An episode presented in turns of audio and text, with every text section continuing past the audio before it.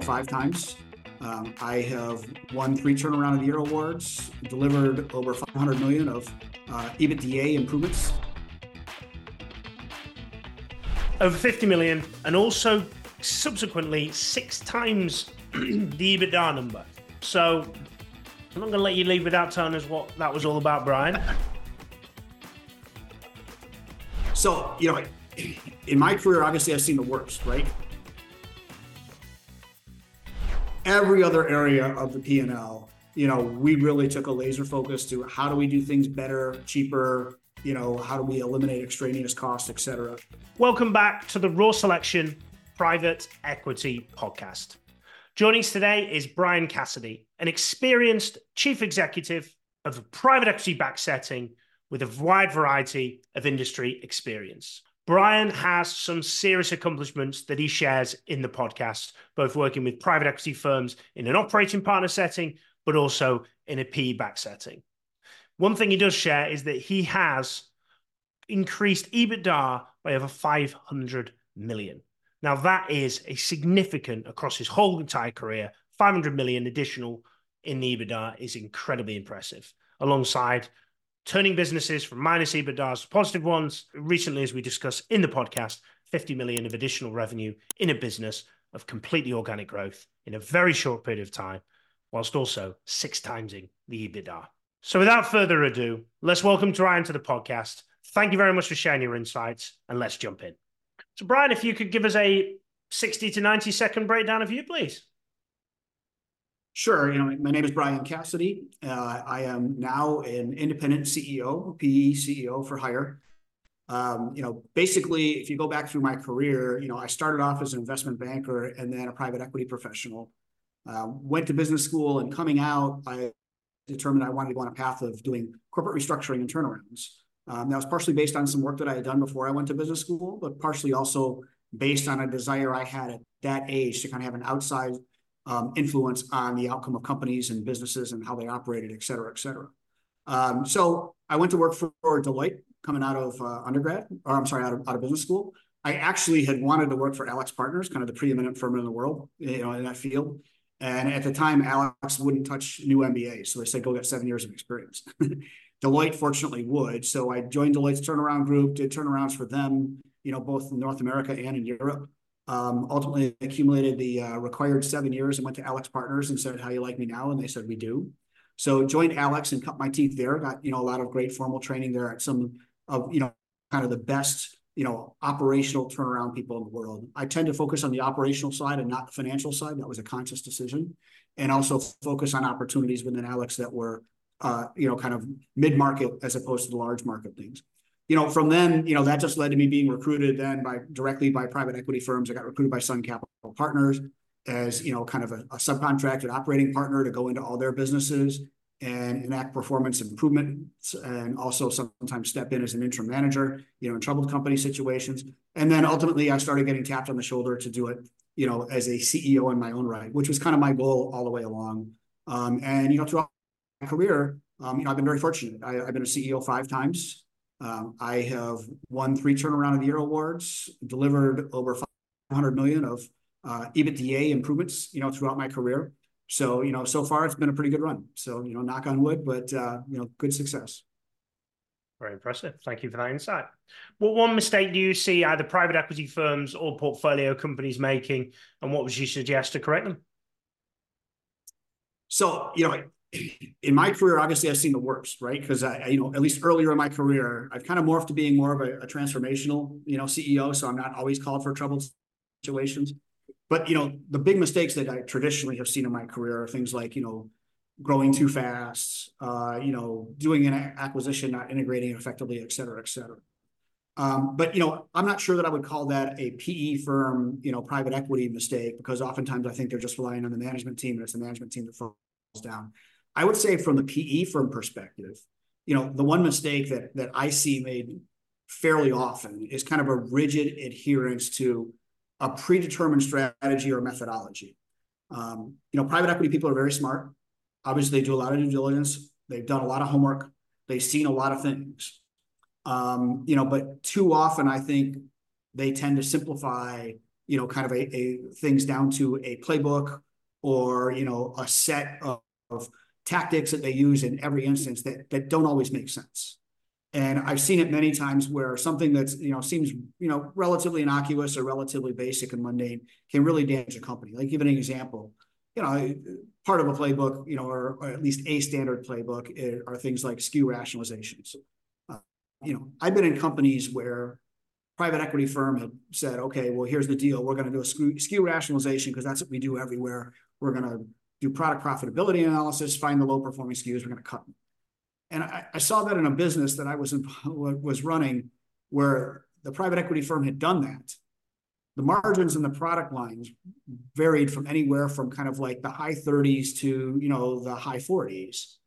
And they kind of blindly went through, did the analysis and just said, okay, anything below a certain level, and it was a decent level, it was like anything below like, you know, a 40% gross margin, we're going to cut. Well, it made no sense. Because, you know, it's not like they had losing, you know, it's not like they were losing money on those SKUs. As a matter of fact, they were making good money on some of the SKUs they wanted to cut. But, you know, they had this kind of hard and fast rule. That's what they did. So they said, look, you got to follow it, go follow it, do it. And, you know, what happened, and this is before I came on board, but, you know, I kind of had to deal with the fallout. What happened is they had a lot of customers who, yeah, maybe weren't buying a lot of some of these SKUs that were making a lot of money, or, you know, or maybe they weren't making a ton of money on some of these SKUs relative to the other ones, but first they were making money. And second, the customers needed them. So, you know, as soon as they opened the door for this and they, you know, pulled the rug out from under a customer and said, we're no longer going to deliver this SKU for you, we're discontinuing it. You know, the customer needed that product for their production. And all of a sudden they couldn't get it. And they were left in a lurch, left a bad taste in the buyer's mouth, left a bad taste, you know, in just the overall organization's mouth, because now they had to scramble on their end. You know, and ultimately led customers to say, you know what, we're not sure you're really dedicated to us. This is the same old song and dance we've heard from all the private equity firms. They always come in, they do this, and we're going to go find an alternative supplier. And even though, you know, maybe we didn't lose 100% market share, but, you know, you lost the customer needlessly over wanting to do kind of window dressing around having done something that we always do, you know, as a matter of course. And I've seen the same thing over and over in different areas too. Personnel decisions. You know, I've seen it where, you know, there's a preconceived notion around who performs and who doesn't, you know, when you buy a business. Mm-hmm. And, you know, perhaps there was a aspect of the business that struggled before an acquisition and, you know, led to some profitability issues or some customer losses or whatever. And, you know, private equity firms sometimes are quick to put their finger on exactly who is the problem, you know, who there needs to go. And I've been in situations where I walk in and start working with the personnel and you find out maybe that's not the full story, or maybe that is the story, but maybe there were circumstances around it. And you start working with people and end up being great, great performers. And I've still had private equity firms say, no, that person's got to go. You know, and you're left scratching your head saying, well, wait a second, I just had this guy, you know, maybe when I first came, maybe he wasn't a top performer and maybe needed some coaching, but, you know, has gone on to, you know, it dramatically improved productivity in his workforce, has reduced, you know, the headcount by 20%, has offshored another, you know, 30% of the labor, is, you know, spread continuous improvement throughout the organization. And you still want to get rid of this guy, you know? So those are the kind of things that I think, you know, private equity firms often do is they kind of, sometimes I think they get a little myopic around the decisions that they've made. And because they're removed from the circumstances, the day-to-day, and aren't able to kind of pivot quickly, I think sometimes they cling to decisions that they've made or methodologies that they followed in the past that they've applied successfully without thinking about, you know, kind of the real here and now, you know, efficacy of those types of instructions and, you know, those types of actions. And I think it's especially damaging when it comes to things that involve the customer, because all too often I find there tends to be an inward focus of, okay, what do we do to optimize an operation, or what do we do, you know, to improve margins, et cetera, et cetera.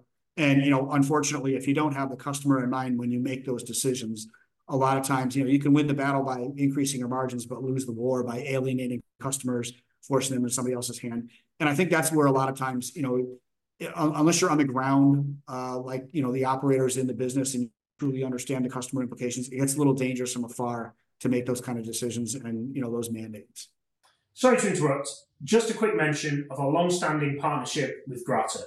As you will probably know, the private equity scene is constantly evolving, and deal flow is moving now to proprietary and data-driven processes. Grata provides you with the data and information of over 7 million private companies. So if you're looking to improve your proprietary deal flow and improve the data access, then reach out to Grata today.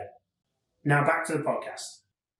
It's interesting what you're saying. I agree with, not every firm, of course, but there is firms in private equity that do make the mistakes you shared and do come to conclusions too quickly about the business or about the platform, about how they're going to operate, about how they've done things previously. And I think one of the things which you highlighted earlier was Sun Capital Partners and the operating partner role. And the more and more that we are seeing of that position, and that basically private equity investors are leaning on these people in order to make these changes instead of, or at least guide these changes and guide these decision-making process, because they've been there, done that, worn the t-shirt, and now they're in a coaching role, consulting role, if you wish, in the private equity firm, supporting the portfolio and guiding the decision-making. Whereas it's difficult when, you're the one under fire, if you're a chief exec or a CFO, for you to influence a different decision when it's perceived that they are the ownership, which in the majority of the time they are,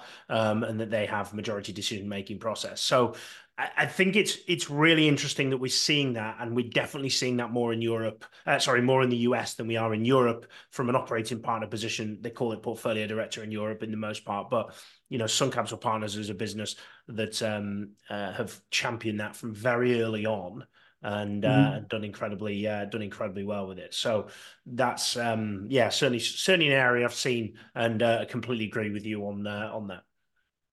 Yeah, and I'll tell you, Sun, when I was at Sun, they did a great job. I thought they were really world-class when it came to kind of coaching and mentoring and moving their businesses in the right direction, that sort of thing. And I understand as well, too, there is an inherent tension. Don't get me wrong, Alex. Private equity professionals in general, operating partners especially, are under tremendous pressure, to make changes, to make something happen. I think a lot of them, it's an awkward position to be in when you're sitting on the outside looking in and you feel you're being tasked with driving results, yet you don't have frontline authority to do it. So I think there is a natural tendency to want to put out, to kind of tinker and put out edicts and say, let's do this, let's make a change, let's do this, that, and the other thing, in the context of them feeling that's their job to add value. But it's not always the case that it's necessary. I think that, all too often, in their zeal to kind of serve their investors, generate returns, et cetera, they just feel sometimes too much pressure to force, actions that, might not be necessary or, might be incorrect, but it sounds like we're doing something, so we're going to go ahead and act that so we can talk to an LP, we can talk to the deal team, we can talk to the senior executives at private equity firm and tell them all the great things that we're doing, within a portfolio company, some of which, might not make sense. Yeah, absolutely. But, it's just like anybody, they're under pressure, they got to deliver. And, sometimes, that can lead to, extraneous behavior that is not necessary. No, absolutely. And I'm sure we're all guilty of that at some point when we don't have the full knowledge and certainly the full understanding. Mm-hmm. So you've mentioned a little bit in your intro about the amount of growth in business and what you've done and the amount of EBITDA creation that you've had. And 500 million is certainly a big advert for anybody. Probably half of that, maybe even a quarter, would be a significant number. If you talk about the turnaround side of things initially, and then we'll go into the growth, but you've experienced some significant turnarounds in your career, one being, taking an organization from what I understand was the minus EBITDA, I won't mention any companies, but to the multi-millions in positive. I'm interested to hear if you can share what are the kind of three things that you've done during that process that have moved the needle kind of the most, that you'd be like, look, if I was going to another business, these are three things we did in this business, and there's probably three things you should look for in the next one. Yeah. So the first most important thing is just to understand and focus on where we are here and now. I think all too often when you're in kind of a troubled company situation and you're trying to set things right, people go into it saying, well, where did we mess up? What did we do wrong? And, that's important to inform your decision in terms of where you're going to go next and, how you're going to evolve the business to perform better. But, all too often it gets characterized as kind of headhunting and trying to figure out who to blame, et cetera, et cetera. So I think, the first thing that I always do is is step into an organization and let the people there know that I'm interested in knowing what the state of the current state of the business is. And yes, I'm interested in knowing where things went wrong and maybe where we want to course correct, but I give everybody a pass for what's happened in the past. I don't care if you're the person who ran the business into the ground. If now you're the person who is going to step up and save it, then you're golden with me. I could care less what happened before. And, you know, the reason I do that is because, you know, one, I want a genuine snapshot of where we are. I don't want people hiding things. I don't want people, you know, giving me, you know, kind of their, you know, their story on the way they think things should go based on what they've done in the past and an adherence to trying to, you know, repeat their mistakes to cover them up. So because admitting, you know, reversing course and doing something different would be an admission of a mistake. I just want them to say, okay, bygones are bygones. Where are we at right now? What do we need to improve? And once we as a team get all that on the table in terms of where the improvement opportunities are, you know, then it comes down to really good execution. So it's putting in place metrics, putting in place the action plans, and holding people accountable, holding everyone in the organization accountable for pulling their weight and delivering, you know, in their fair share of the results, whether they're kind of frontline, you know, let's say it's a manufacturing firm and it's, okay, you're going to improve the productivity and, you know, in the plant, and you're going to reduce waste or improve quality, or whether it's the HR department, which is, hey, you know, we need to reduce our turnover. That's killing us. You know, we've got too many people filtering in and out of the factory, or we've got too much turnover in our sales force so that we don't have continuity with our customers, et cetera. You know, whatever your piece of the puzzle is, it's measuring that continuously, putting in place goals, putting in place measurements around activity to achieve those goals, and then ultimately measuring the goals themselves and saying, are we where we need to be? Did we lower our turnover rate? Did we improve our safety? Did we gain new customers? You know, et cetera, et cetera. And if you're not, then reevaluate the tactics that you used, right? So, you know, if we're not making progress, you got to get back together and say, okay, what's, you know, we thought this was the greatest idea ever, you know, to kind of fix and go in the right direction. But obviously it's not getting results. So let's, you know, let's admit that. And let's figure out if, is there a plan B or a plan C, or is there a tweak to the plan A that, you know, would deliver better results? And, you know, that's really what I try to do, is kind of keep an open mind. I know it's a really generalist answer, but quite frankly, I think it's really dangerous to go into a situation and make a bunch of assumptions around exactly what needs to be done. It really comes to marshaling the whole power of the team, motivating them to, you know, be part of the solution and, you know, participate in a turnaround process. And I think that's why I've been able to get really great results, is it's not just Brian Cassady going in and saving a company. It is Brian Cassady and whatever the size of the workforce is. You know, my goal at the end of the day is to have every single person in that organization coming in every single day with a mindset of, I have my day job to do, which is whatever I do, you know, whatever, wherever I fit in the puzzle, whether it's I'm turning a knob, whether it's I'm doing accounting, whether it's I'm on the production floor spitting out, I'm generating sales. It's that, but it's also every single day, how do I do it better? Or how do we, you know, differentiate ourselves from the competition in the marketplace? Or what do we do as an organization to evolve more and continuously improve? And I think, you know, when you get to that level where everyone is coming in every single day with that mindset, you know, it's just incredibly powerful. And that's really how I've been able to turn companies on a dime, because it's not me coming in and saying, okay, we're going to do these 5 things, and then that's success. It's me, but it's also 500, 1,000, however many people there are in the workforce. You know, a certain percentage of those people, you're not going to touch them all, but it's a large, large percentage of them thinking the same way and applying the same logic and coming up with great ideas to execute on to improve what the business does every single day in a bunch of little ways. It's amazing how many things come down to the cultural aspect of the business and setting those standards. Not only am I the host of the Private Equity Podcast, but I'm also the founder and managing partner of Raw Selection. Raw Selection is a private equity specialist executive search firm with 2 divisions, one that focuses on portfolio, C-suite executive hires, and one that focuses on private equity direct hires of your back office and investment deal professionals, operating across Europe and North America. A unique offering of our service is that we offer a full money-back guarantee on all upfront deposits. We typically take around $10,000 as an upfront deposit to commence the search process. The remainder is then on completion, but that upfront deposit is completely refundable. If you're not happy with our service, we will refund that upfront deposit, no questions asked. How do you create? It might seem simplistic, but you know, if I'm in your shoes, Brian, and this is the first gig I've had, how do you create that level of accountability? Now, obviously, they're going to be communication level, but how often are you communicating with people? How often are you holding people to account?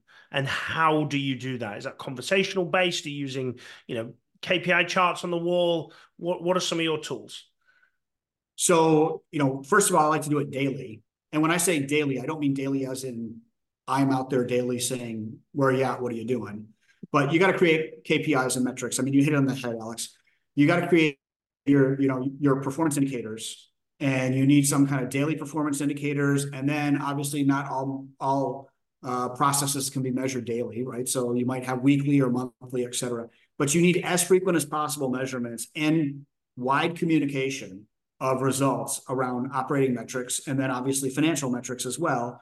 Your monthly financials, if you're lucky enough to have interim financial information, you'll get that as well too.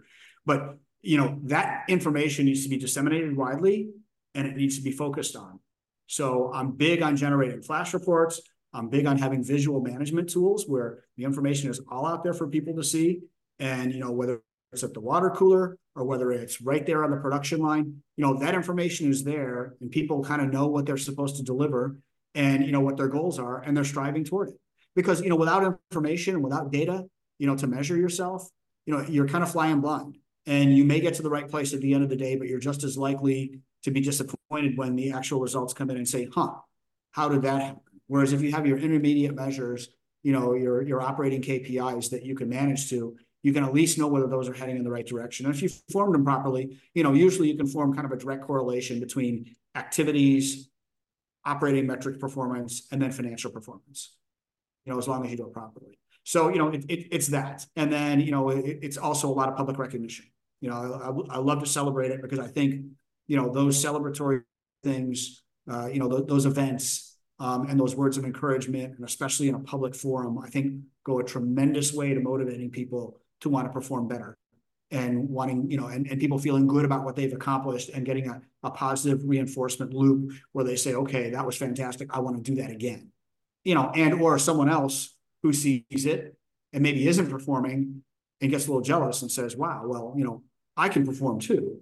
And maybe they haven't yet, but it's a polite way of, without going and calling them out on it, of having them realize that, hey, if I really think I'm the cat's meow and I really think that I can perform better than the people around me, here's my chance to demonstrate it, and everybody will see it and everybody will recognize it.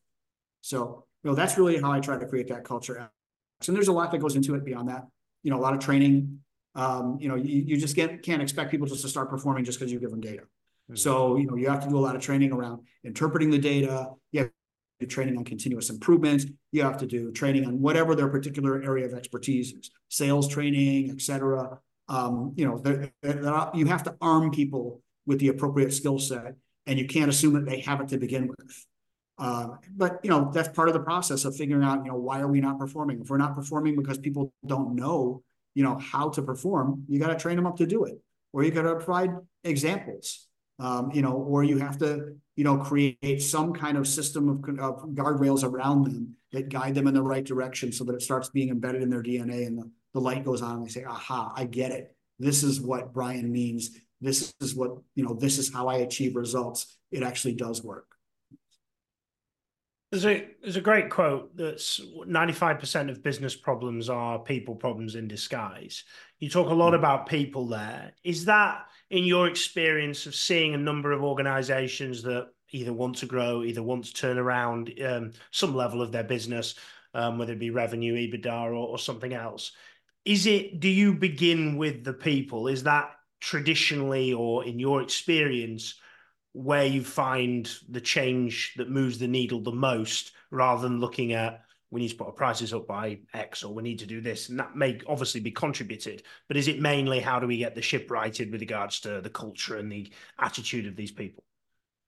It's two things. It's the people and it's the customers. So, you know, you mentioned a lot of things and you're absolutely right, Alex. You know, you can't just focus on the people and say, people, I'm going to develop you. We will want you to do better. It's always in the context of them applying some of the tools that you talked about, looking at saying, okay, well, why are my costs the way they are? Why are my margins the way they are? You just got to motivate the people to think that way, right? And to be constantly thinking, okay, how do I improve this? How do I improve that? If I'm a salesperson, how do I, you know, how do I touch more customers? How do I improve my closure rate? You know, how do I make them feel, you know, my customers, you know, how do I support them more with service and demand service from, you know, the ops team, et cetera, et cetera. So, you know, the people are important. It's important to get them aligned and thinking that way and making them feel empowered to actually change the outcome as opposed to feeling powerless. Because, you know, a lot of times people feel powerless. You know, they're one person out of 1,000. They really don't have an impact, or they have very minimal impact, or what they do is going to be negated by what somebody else does. And you want to make sure they don't feel that way. And you want to make sure that they're motivated to, you know, do their fair share. The other aspect of it too, though, that I think, you know, you can lose sight of is ultimately, you know, the people matter only to deliver for your customer.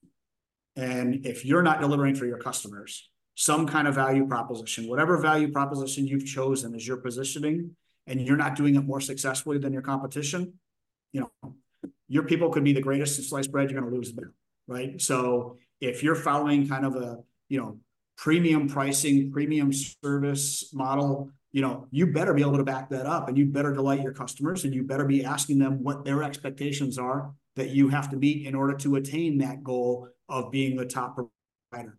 If you're the low cost, you know, if your strategy is simply, hey, we're going to make, you know, we're going to be the low-cost competitor, and we don't care about all the bells and whistles. We're going to deliver, you know, 3 flavors instead of 21. But, you know, that's the niche that we occupy. Then, you know, you got to make sure that there's a customer base that really values that, and that's what they want, and they're going to reward you with it. And that base is big enough and it's profitable enough to make sense. But ultimately, you need to listen to what your customers want, because I think too often, you know, there's a tendency, especially in a turnaround situation, to, you know, focus on the internals of, okay, how do I make my revenues match my costs? The traditional way of doing it is saying, okay, well, I can control my costs. I can't control my revenues. So I'm going to focus solely on my costs, which, don't get me wrong, that's important, right? I mean, no matter what, you're, by definition, you're going to fail if your costs are exceeding your revenues, no matter what your strategy. But I think in the long run, you have to position yourself for success after the turnaround, right? Which involves making sure that you're not neglecting your customers, and that they can see that throughout the process, even if they're not happy with some of the things you have to do in order to get profitable, that at least you're doing it in a fashion that's going to leave them at the end of the day, you know, in a better shape with you as a supplier to them than where they started, right? So it's those two things coming together, the people and the customers.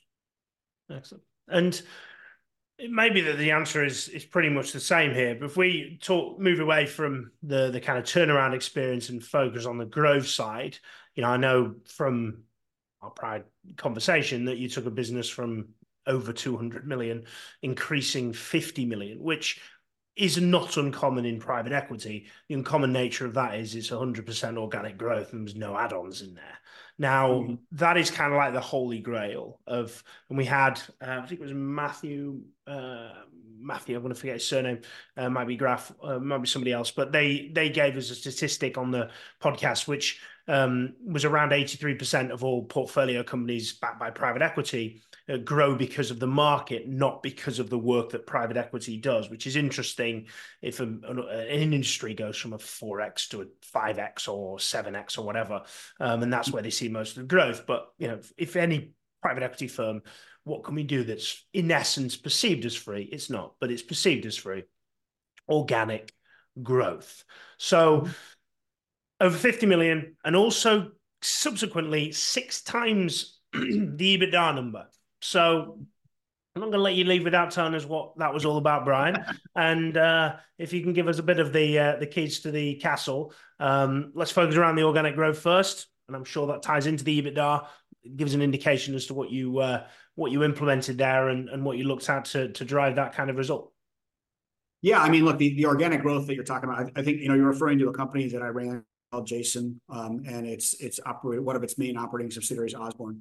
You know, and the long story short is that it did involve a lot of what I just talked about, focusing on the customer and also having the people, you know, in the organization fully aligned. But, you know, as it relates specifically to the, you know, the growth, you know, there were several things. You know, one, you know, obviously customers want it all, and you got to focus on some of what's the most important things to do, you know, and in that case, you know, that particular case, you know, we had to focus on, you know, where were we failing the most? And it was very clear that where we were failing is we weren't delivering on time to our customers. Either we were late, or we were completely out of stock, period. Or in some instances, you know, we didn't have the product anymore. You know, we weren't producing it. We had elected to kind of prune it, et cetera. So you had to listen to the customers, and, you know, the customer saying, hey, look, you know, the product's no good to me. I can't sell what I don't have. So, you know, we had to rededicate ourselves to on-time deliveries and stock fill rates that were acceptable when they weren't before. And, you know, so, you know, that was part of the equation, just simply by, you know, having the product that they wanted led customers to come back and purchase when, you know, before they wouldn't be able to because they weren't going to get the product. So it didn't matter. So part of it was just better execution. Now, that took some sacrifices, right? We had to invest more in inventory.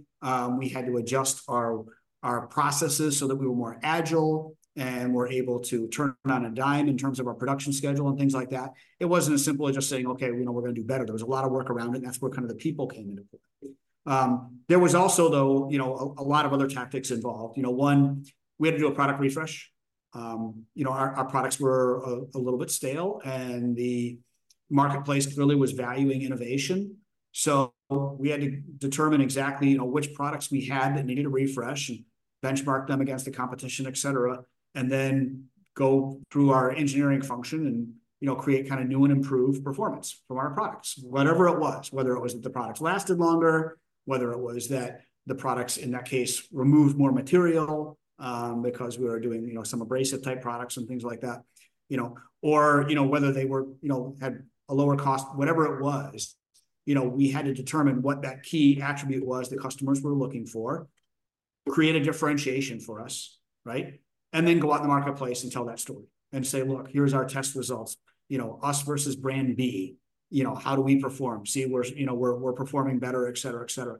And then it was also introducing new products. You know, there were some product line extensions and also rounding out product lines where there were gaps in, you know, in just the entire market.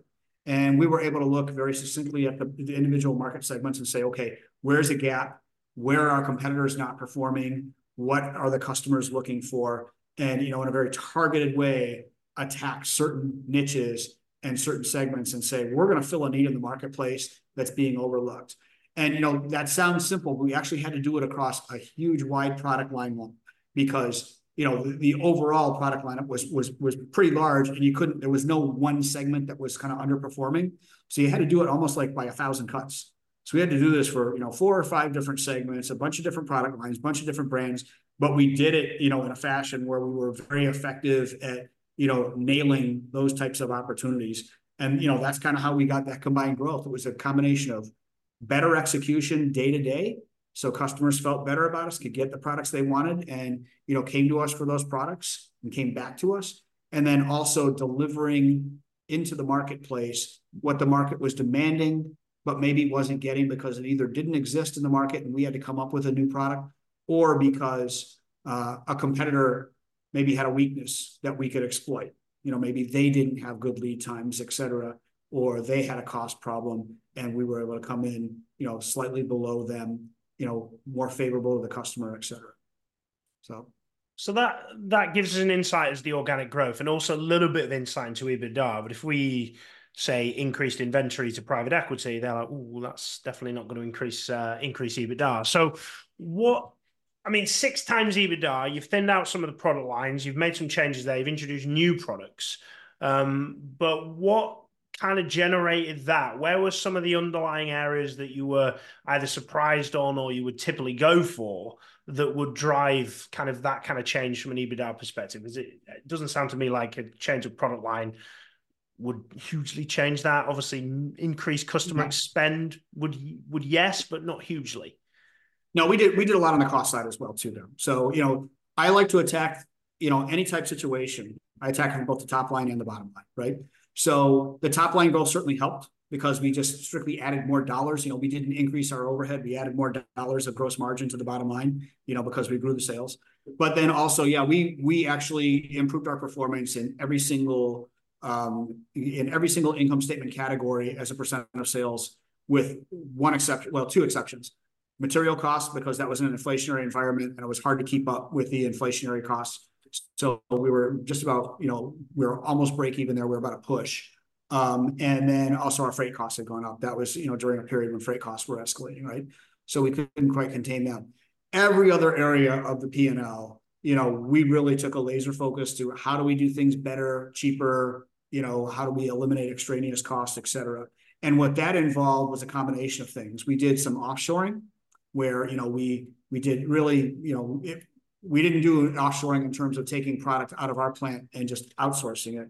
What we really did is we ended up doing manufacturing footprint optimization, where we moved products within our plant network and took, you know, products from one plant that, you know, at one efficiency level, and we're able to move it to another plant within our network that had a lower cost structure or had better machinery for that particular piece of equipment or that particular product, et cetera.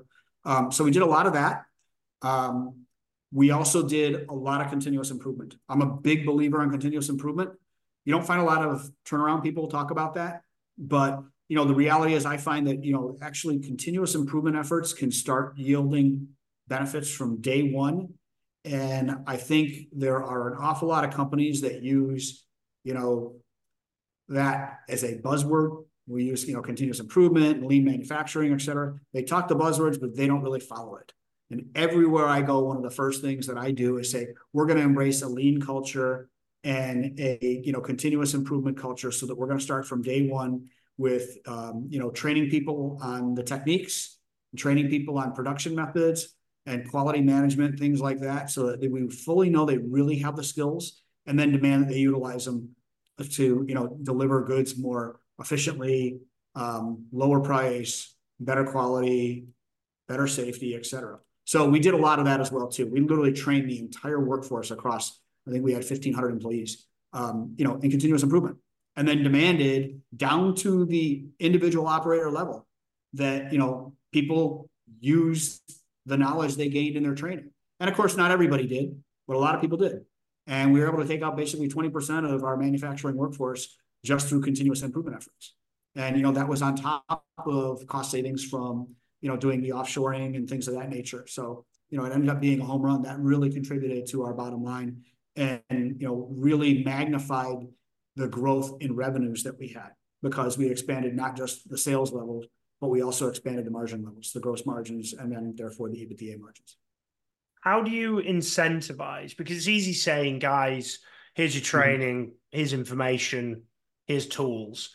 Doesn't mean they're going to execute on that. Doesn't mean they're going to do that. So we come a little bit back to the accountability question, I suppose. But how do you incentivize? How do you ensure that people are doing this? Do you give them the carrot? Do you give them the stick? Is it a mixture of both? What's the thought process there? It's a mixture of both. I don't like to pull the stick out unless the stick is necessary. So I like to start with the carrot. And I think, interestingly, what I found is that a lot of times the biggest carrot to people is empowering them to do something. Yeah. All too often, you know, especially in situations where there's underperformance, I think all too often people have a bunker mentality, and they're afraid of making mistakes, and they're afraid of making changes that can come back to haunt them if they get it wrong. So, you know, what I really look for is opportunities for people to make suggestions for improvements, and then embracing them and executing on those improvements, and then kind of, you know, talking about, you know, what a great job they did, et cetera, et cetera. And I find that when you do that, you unlock a lot of potential in your workforce, because they feel energized. I mean, most people are discouraged when they come to work every day and they feel like they can't move the needle and they can't make a change. And, you know, even all the way down to the production workers. I mean, I literally, you know, I have lunch with production workers on a routine basis. I have scheduled lunches where I say, okay, you know, I'm going to have lunch with a dozen production workers. You guys can volunteer, or I can pull people off the floor, but we're going to go and we're going to have pizza, and, you know, we're going to discuss this, or if it's, you know, in a service environment, field workers, whatever it is, and we're going to talk about what they do every day. And you would be shocked at what great ideas people have that they feel are going to fall on deaf ears. So they never say a word about it, and they just continue doing the same thing every single day. And unless they're told by somebody at a very senior level in a lot of organizations that their input is welcome and that they're, you know, that they will be rewarded. Now, the reward might not be, hey, look, you get a huge bonus or whatever else, or it might be, but no matter what I find is the biggest reward to them is an intrinsic reward. It's really, hey, I feel good because I made a difference and I got praise within my group, you know, within my production cell, within, you know, my production bay, within my plant, from the CEO, from everybody else saying what a great job I did, you know, for coming up with this one little thing. And it may have been something small, right? But it doesn't even matter how big it is. If somebody did something that saves $20, okay, that's fantastic. If somebody does something that saves $250,000, even better. But you still treat it all the same. Somebody came to work that day, made a difference. It was a positive change, and you pat them on the back. And then at the senior levels, of course, you know, you're going to tie it more, you know, profit sharing and, you know, things to, you know, to EBITDA, so that the actual, you know, that your senior management team feels it big time, you know, in their pocketbook, and are looking at moves that they make and also moves that their colleagues make to improve margins and improve sales, and thinking, okay, what does that mean to me at the end of the year? You know, what kind of bonus do I get? What kind of raise do I get? Et cetera, et cetera. And I try to communicate that every single month. I literally tell my team, look, this is what you're in line for bonus-wise at the end of the year based on the performance. And by the way, here's something that so-and-so did. You know, last month they renegotiated a contract. They won, you know, some business, et cetera, on, you know, for the rest of the year, this is what it's going to generate. And this is literally what it means to you as an individual and your bonus money at the end of the year. And I find, you know, that, of course, is very motivating for senior managers because they can really put their finger on it. And they can see from month to month how their actions and also the actions of their peers impact them, and how they and their actions impact their peers. And it creates a really good, you know, kind of sense of camaraderie and a little bit of peer pressure too, you know, to perform and all add value. And that's really how I incentivize people, you know, to do, you know, to perform better and deliver those kind of results. It's a combination of positive reinforcement in a very public fashion, and also at senior levels, of course, monetarily. And you cascade the money down all the way down to the bottom if you want to. You know, various, sometimes you got union contracts that won't allow that, et cetera, you know, that intervene and what have you. And obviously you have to worry about, you know, being not just giving away all the profitability that you generate, but, you know, nevertheless, it seems to work pretty well. It's worked well for me. Well, there's no argument to that. And I appreciate the level of detail that you've got into there. What are your influences, Brian? What do you read? What do you watch? What do you listen to that you'd recommend that others check out? So, you know, on a regular basis, I don't have that much time to, you know, to go out and listen and that sort of stuff. What I found, I've been in 36 different companies in my career. So, you know, whether it's been on the consulting side or the CEO side or the PE side. So I've gotten to see a lot of different things and work with a lot of different professionals and learn that way. But I think that the number one influence that I had, you know, probably that I would recommend to anybody is there's a book out there. It's a very old, time-tested book called The Toyota Way. And it's all about the Toyota production system and their philosophy. Yep, you probably have it on the shelf. I think pointing at it right now. Yeah, absolutely. Yeah. I think everybody should have it on the shelf. And the thing that I really like about the Toyota Way is, you know, and people think about companies like big companies like Toyota, and they have their operating systems and they figure, okay, this is going to tell me all about how I manufacture something better. It's not really. I mean, it starts, you know, it really starts with, okay, you're the kind of customer servant mentality all the way through the chain, starting with the end customer, you know, the auto consumer, and cascading all the way down through the design team and through to the sales team, and then down to the production team, and then down to the supporting functions. And in a very, very succinct way describes, you know, kind of what I would view as kind of world-class management of how to manage a company to excellence so that it's performing extraordinarily well in the marketplace, that it is also doing very, very well for its investors, is a good corporate citizen to its suppliers and to its employees, and also to society in general. And, you know, I think that kind of message gets lost. People think, okay, well, this is all about, you know, how do I improve my throughput and how do I reduce my cycle times? But we actually get into that book, it really goes much, much beyond that and gets, into strategy and into delighting customers and, describes how Toyota has done a fantastic job of creating an operating system that really links every single chain, every single piece of the supply chain from a Toyota worker to a supplier worker, all the way on through to the products they produce, going into an assembled car and out to a customer in such a fashion that the customer is delighted when they're driving it down the freeway and, it's got a smooth ride and, you hardly hear any noise, et cetera, et cetera. It's just a really, really, great narrative on, kind of anecdotal stories of how Toyota's been able to achieve what they achieved in their head. Yeah, and the message I would put out there is these books and these processes and all these systems, they might come from guys like Elon Musk and read his biography and the Toyota Way. And you're like, no, these are big organizations, but it's much easier to implement these things when you're small. You've done it with some pretty large organizations, 200 million plus revenue business, and implementing these systems, with hundreds, maybe even thousands of employees. For some organizations is a lot harder than doing it with 10, 15, 20, 30, 40, 50. So it's well worth implementing. So Brian, you've shared a lot of information. If anybody wishes to reach out to you, and if I was out there as a private equity chief exec, I'd be definitely blowing up your phone. What's the best way somebody gets in touch? So the best way to get in touch is probably by email, and you can reach me at brian.cassady@blackadvisors.com, and that's brian.cassady. And Black Advisors is spelled with an ORS at the end. So you can reach me there. You can find me on LinkedIn as well. I'm pretty easy to find out there. So, those are probably the best ways to get in touch with me. Perfect. We'll put that all in the show notes. So Brian, thank you very much for coming on. Thank you very much for sharing everything you've shared. You've shared about growth. You shared about turnaround. We've discussed lean. We've covered a ton of topics, but all around growing private equity backed portfolio companies. So thank you very much for everything you've shared. Okay. Thanks, Alex. And as always, thank you very much for everybody who's listening. Should you ever need private equity professional hiring or portfolio executive hiring, please reach out to us at Raw Selection. And if you've not already done so, podcasts like this are now coming out every single week with the Raw Selection Private Equity Podcast. But till the next time, keep smashing it. And thank you very much for listening. Brian, that was exceptional. Thank you very much.